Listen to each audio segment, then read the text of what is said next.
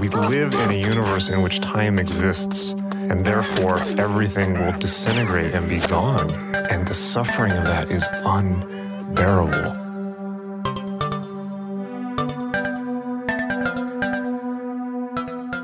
Primeiro, queria trazer algo que eu ouvi no podcast do Duncan com o Justin, que normalmente quando eu ouço esses podcasts... É Jason, viu? O nome do cara é Jason. Eu falei o quê? Justin. Tá. O Jason.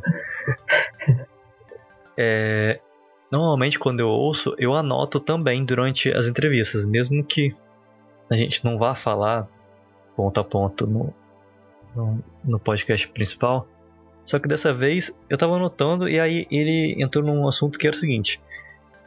Ele fala sobre como a gente tem medo de dar nome às coisas, porque quando a gente tá numa linha de pensamento já definida por outras pessoas, a gente fica esperando que as pessoas definam termos pra gente. Que é o que o Clancy faz aqui nesse episódio, achando que ele vai descobrir um termo chamado Megazord.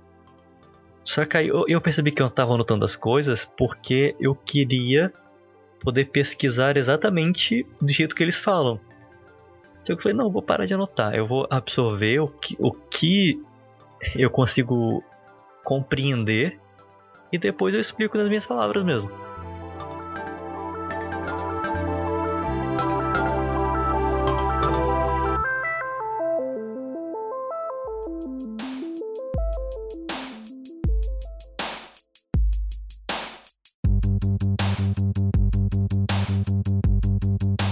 A gente às vezes fica tão preocupado em falar tudo certinho, correto, que esquece a parte de compreender o que está sendo falado. Ou seja, você não quer entender e reproduzir, você quer só copiar o que o cara está falando. Muito essa necessidade. A gente se prende muito a esses termos técnicos, ou seja, eu estava comentando isso com a Carla ontem, sobre essa questão de como a academia se priva de comunicar para a população, academia no caso o mundo científico, né? E como ela se priva de falar para a população porque não quer tentar entender de verdade o que está falando e com isso reproduzir para aquelas pessoas que não têm os jargões ou os termos que uma banca acadêmica vai ter.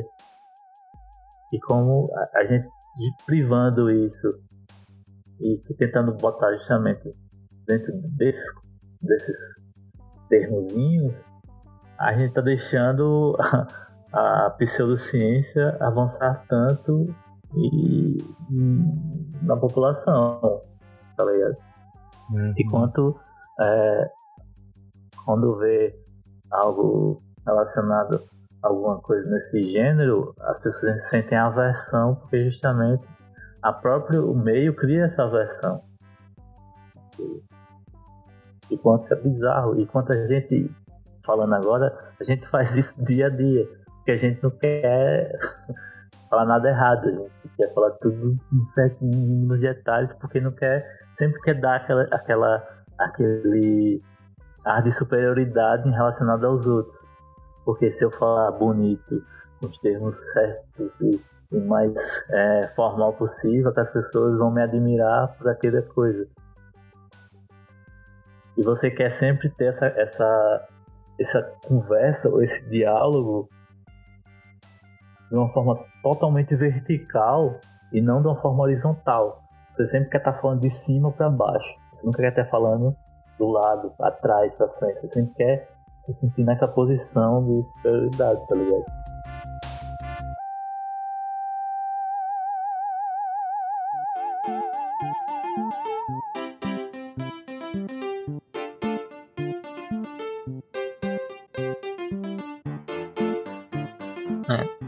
É preciso que as pessoas falem a mesma língua, entendam os mesmos símbolos, né? Senão não se produz conhecimento. Mas se a academia cria a sua própria linguagem para tentar se diferenciar, eu acho que assim, é o mesmo, é a mesma, o conceito de nação e língua, que é tipo, as pessoas se prendem a sua identidade na sua língua, na sua língua nativa, na sua língua mãe, e com uma forma de tentar diferenciar algo que não é diferenciável, que é a humanidade. Então, eu acho que tem esse sentimento aí meio tribal também na academia, de eu quero me mostrar diferente, como na verdade eu não sou. Esse sentimento de querer se sentir especial, né? Por ter ou aquele conhecimento, ou alguma forma de cultura, talvez. Mas sempre querendo se sentir especial, no sentido de melhor até, sabe?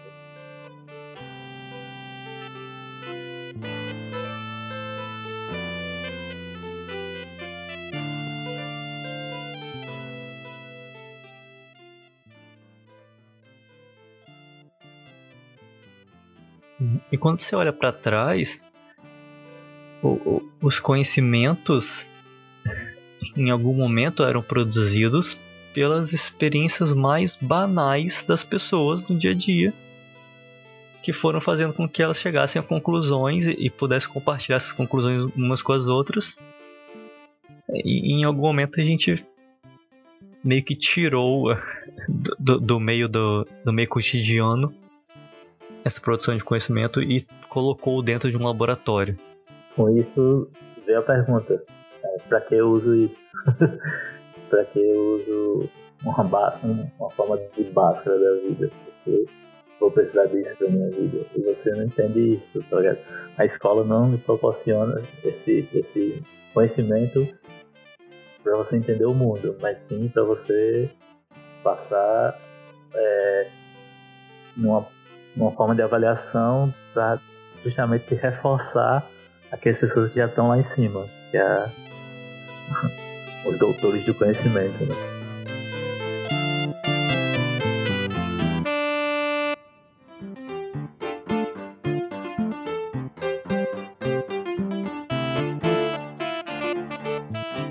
Eu tô de cara em ser trazido justamente esse assunto de ciência, porque eu só ouvi dos 7 episódios com o Jason no podcast do Duncan, e esse é um tema que eles trazem sobre ciência.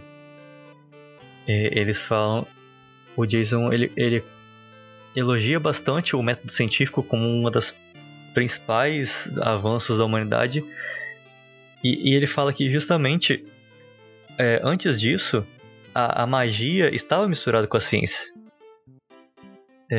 Da astrologia surgiu a astronomia, da alquimia surgiu a química.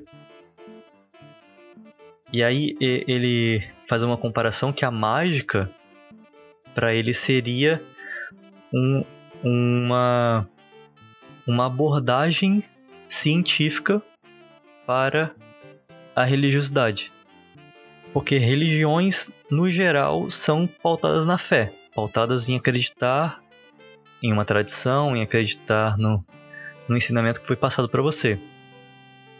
Já a mágica é você se dedicar a experimentos que geram sensações e geram resultados, literalmente.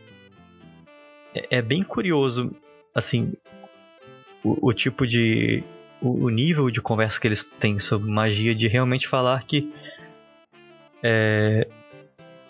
você chegar na...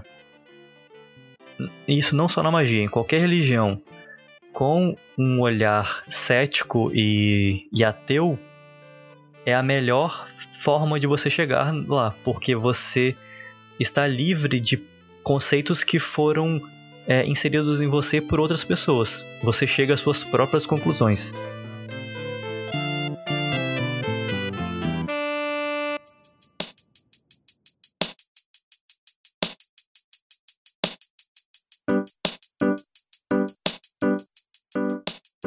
Que é essa questão da essência, né?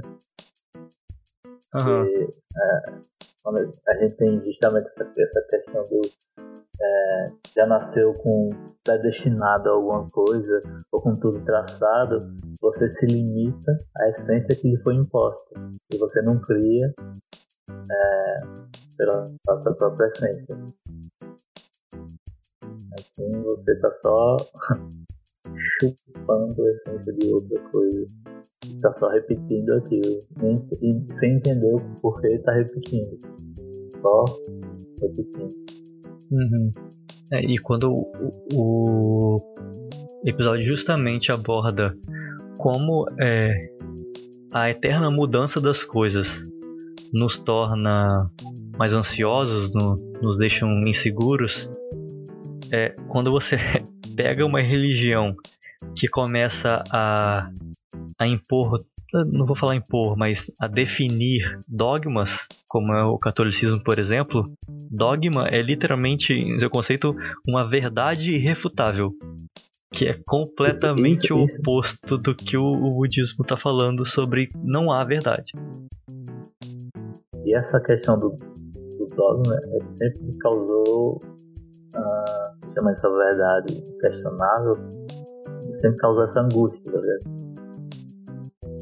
Se eu perder o princípio de questionar, eu tô morto por dentro, tá ligado?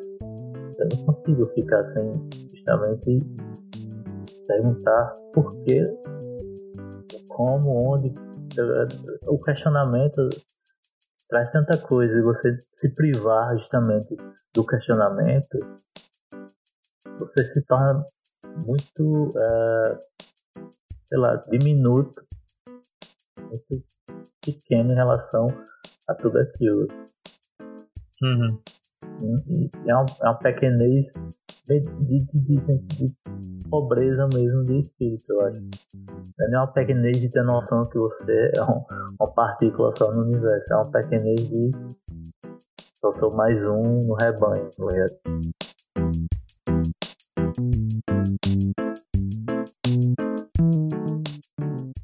É porque, mais uma vez, quando você assume essa posição,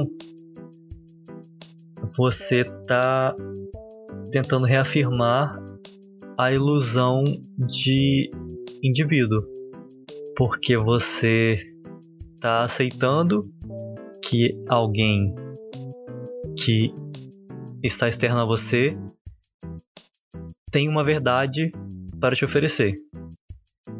Quando, na verdade, esse conhecimento deveria... Ele não deveria existir lá fora e você apenas observar. Esse conhecimento devia ser parte de você, e dentro de você, ele vai evoluir e virar outra coisa e vai ser devolvido para aquela pessoa que te deu esse conhecimento. Tem esse sentimento de troca, que quando você só aceita verdades, não existe troca, você é uma via de mão única.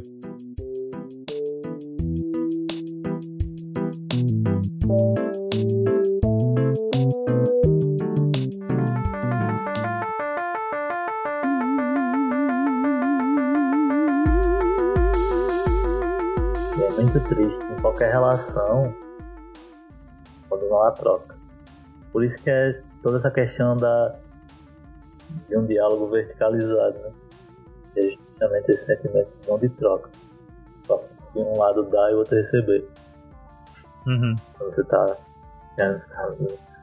num patamar superior, é justamente essa questão, né? Eu trago a verdade para você ser minúsculo aí embaixo. Eu sou a verdade, eu trago a verdade, e não uma coisa, uma rede, uma conexão mais horizontal. Isso é muito, acho que pra mim isso é muito triste, né? E até mesmo focante, quando você está constantemente olhando para cima e você não percebe tudo que está à sua volta, você só se limita e não olhar que tem pessoas tipo assim, quando você está sempre uma figura de uma autoridade acima de você, e você não percebe as pessoas maravilhosas que estão em volta de você, que também provavelmente olham só pra cima.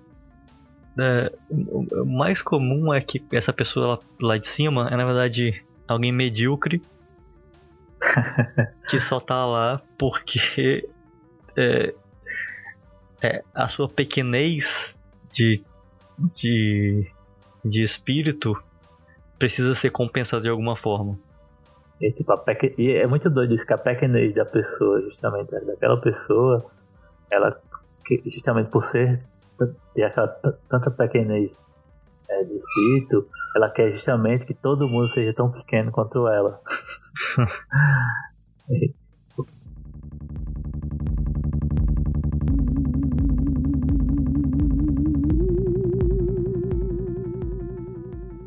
É um medo constante de que vão lhe questionar, ou seja, você nunca, você é tão medíocre, mediano ou até menor que isso, que você nunca pode sentir que alguém vai conseguir algo a mais que você.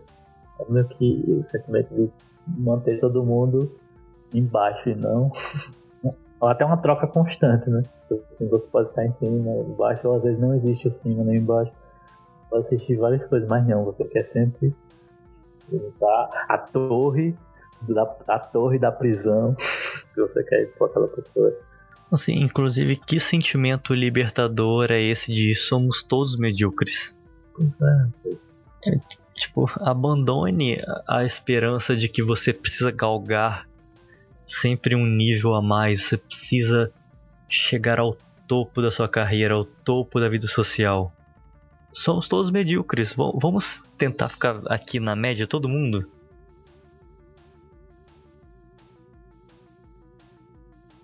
Mas aí é justamente onde entra o quê? A esperança. A surra da esperança. Porque justamente a propaganda de você ter sucesso, essa propaganda é sempre alguém vendendo a esperança de que você vai ser foda, tá ligado? Uhum. O coach trabalha justamente, um coach da vida trabalha justamente esse conceito de você tem que ter esperança de que você vai ser foda. Não pode abandonar esse caminho. Esse caminho é o certo. Às vezes só precisa justamente aceitar as coisas, né?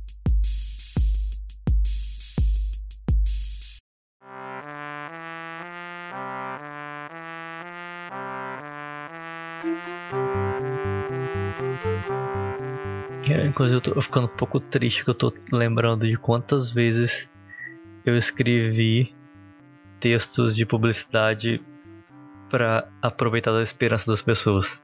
Eita, tô vendo que isso aqui vai cortar, hein? Não. Mas é foda. Mas é justamente isso. A propaganda, você manipular a esperança do povo. Se você manipular, o povo não vai comprar. É justamente essa ideia de... Não adianta você oferecer a solução. Você precisa oferecer algo que vá alimentar a esperança. Exato. Que vai fazer a pessoa ficar com um pouco mais de esperança aquele dia. Porque o carro novo é a esperança de conseguir mulheres. Porque o emprego dos sonhos é a esperança de realização profissional. Porque o shake emagrecedor é a esperança de você ser uma modelo para seguir o padrão de beleza que é imposto. É sempre a venda da esperança através de justamente de pequenas como se fossem doses, né?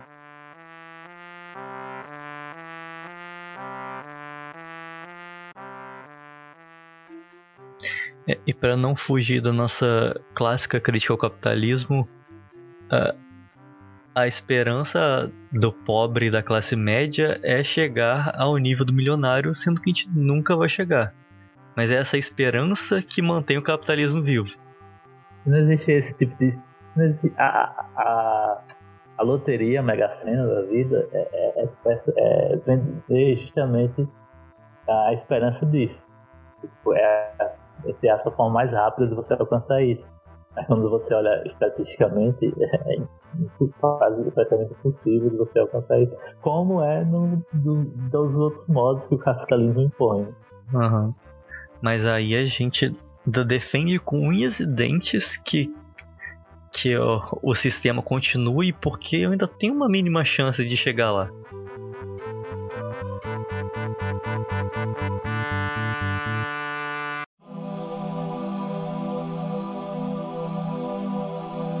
Uma outra coisa que eu fiquei pensando quando a gente estava conversando é nessa questão do eterno estado de mudança das coisas e como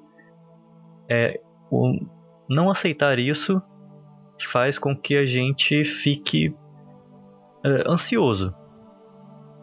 Não sei se ainda não é um pensamento totalmente formado, mas eu comecei a ver no sentido de a nossa ansiedade é tentar sempre ver passos além, coisas a seguir, porque nós temos uma impressão de que as coisas se movem de forma muito lenta ou que elas estão paradas.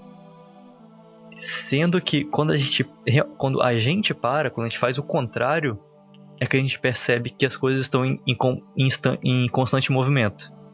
A gente só não ajustou o nosso tempo ao tempo das coisas e por isso fica esse desconexo aí de que as coisas estão movendo, a gente também. E meu teoria da relatividade, né?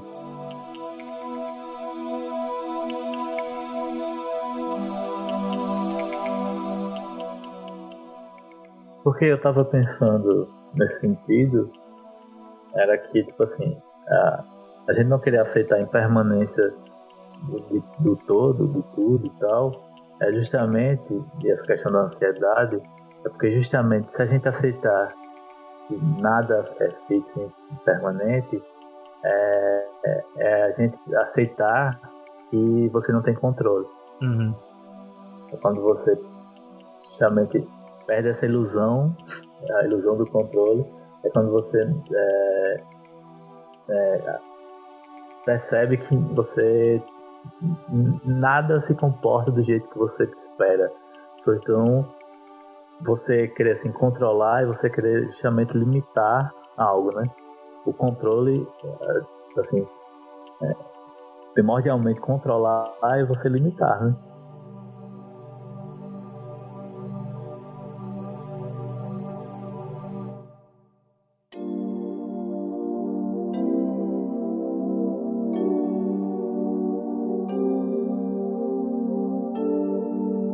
Está sempre indo atrás de diminuir as incertezas, né?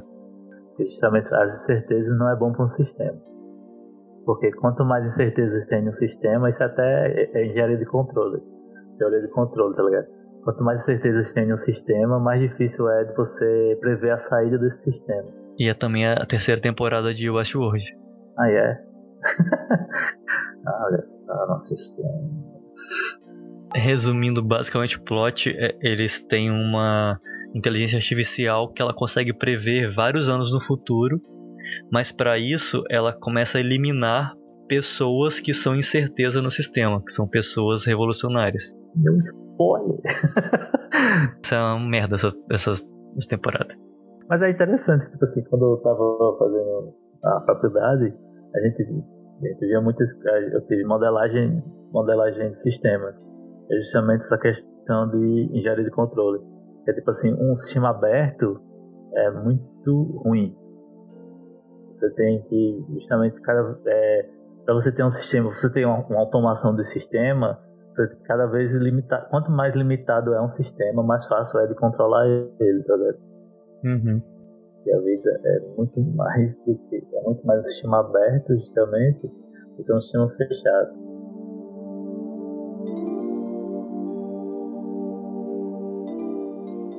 Não sei se você viu, mas logo no comecinho da pandemia surgiu um artigo que bastante gente compartilhou de pessoas que têm ansiedade e logo quando a pandemia começou, as pessoas começaram a se auto-isolar, houveram muitos relatos de pessoas com ansiedade com diminuição drástica dos sintomas.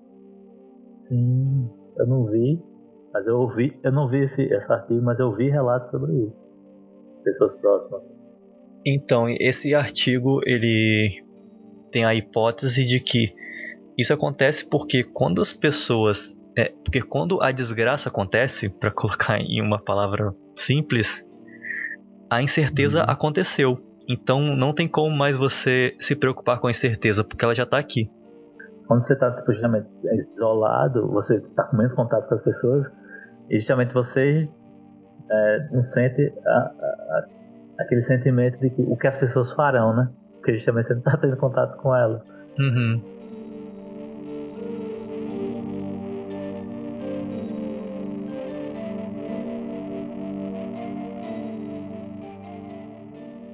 Assim, eu mesmo tô aproveitando bastante essa desculpa do isolamento para eu não precisar ter ansiedades sociais com muitas coisas.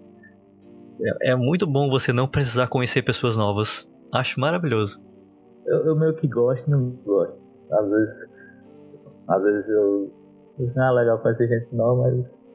Ah, meu Deus, às vezes não é legal. Isso é tão complicado.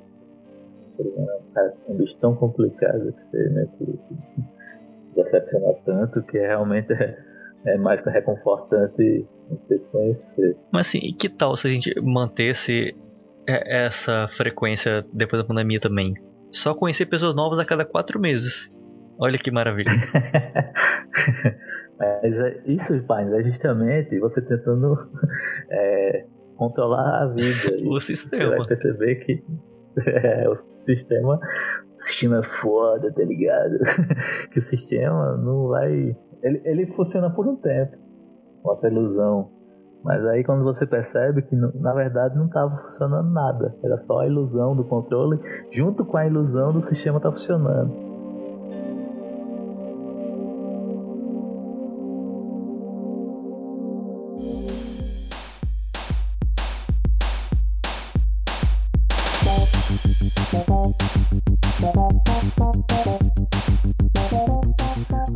A maioria das pessoas pensa assim, tipo, você falou pra ser um amálgama das pessoas. Eu tô falando amálgama, né? Pra ser bem otário. Mas é esse sentido de tipo assim, a maioria das pessoas pensa isso. Assim, eu quero ter controle de tudo. E agora que eu tô fechado, eu tô tendo controle, mas velho, você não tem controle de nada, porque você pode dar uma de Gugu. Não sei se já pode falar.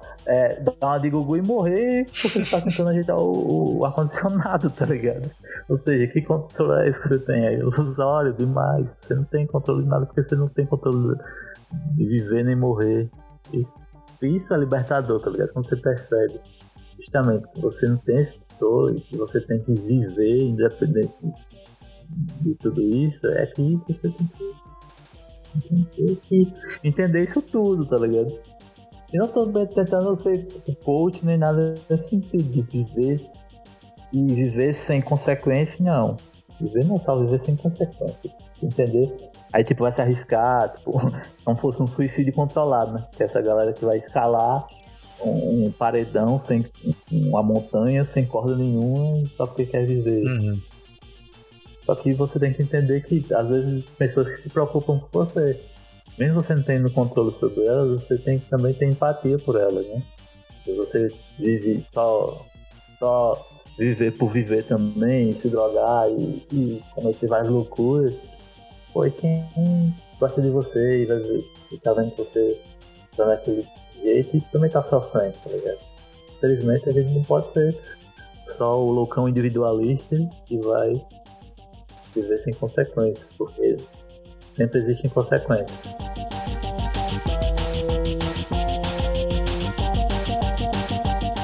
E não existem respostas fáceis pra nada. Não existe. Justamente eu falar aqui não quer dizer que eu tô dizendo a verdade absoluta é um dogma, né? Mas eu não tenho nenhum receio de quando você tá falando isso, porque há muito tempo a gente conversa sobre como também a saída para o niilismo não é solução. É uma saída muito fácil. Exato. De você falar, então se as coisas são assim, se tudo não tem uma essência verdadeira, se os nossos corpos são só pedaços de carne, então a gente não precisa se preocupar com nada. A gente pode só viver o prazer extremo e esquecer dos outros, esquecer do universo. O que a gente está buscando, e até nessas conversas nossas, nesse podcast, é tentar nos apegar mesmo a essa realidade, só que não de uma forma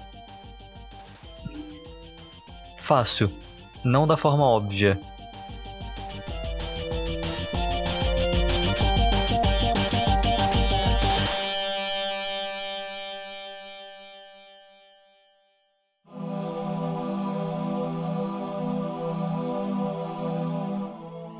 Não tem respostas fáceis. A vida não é um episódio, por exemplo, do Midnight Gospel. Não vai ter todas as respostas da vida pra você, tá ligado? Uhum. Nem um Rick and Morty, nem qualquer produção cinematográfica. Não é isso a resposta. Não existe resposta às vezes. A gente falar, às vezes quer falar só por falar. Não quer ter sentido pra nada. Ou nada nesse sentido, assim, tipo, a gente tem que querer se apegar às coisas também, não é no sentimento de possessão daquilo, é só querer entender melhor tudo que a gente está sentindo, tudo que a gente está vivendo, sem querer apontar que o que a gente vive ou sente é a parada mais certa do mundo, né, a parada mais errada do mundo, tá ligado?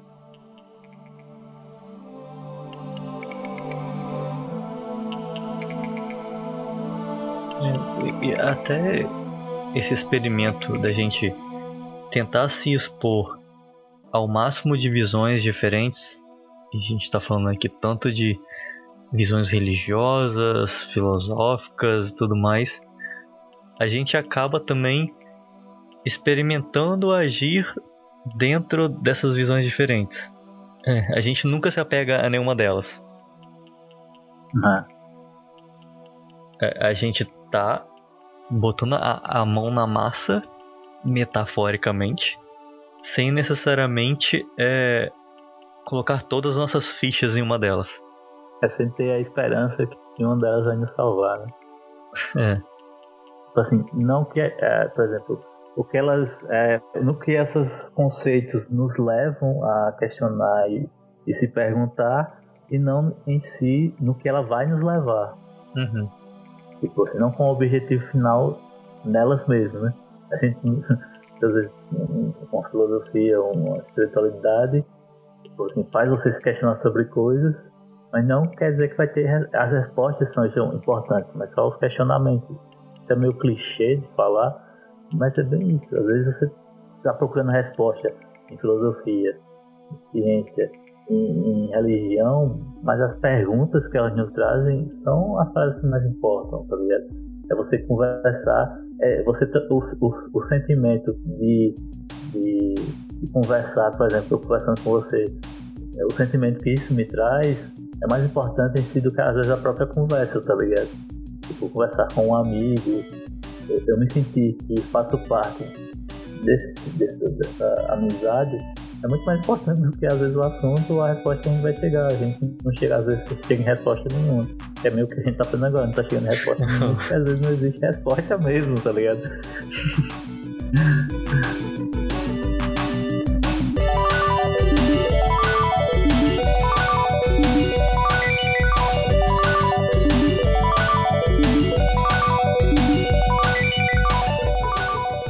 Matutando The Midnight Gospel é apresentado por Breno Ramon e Gabriel Pinheiro. Produzido e editado por Gabriel Pinheiro. Músicas da trilha sonora distribuídas por Creative Commons. Procure no Spotify onde quer que você ouve podcast por Matutando The Midnight Gospel.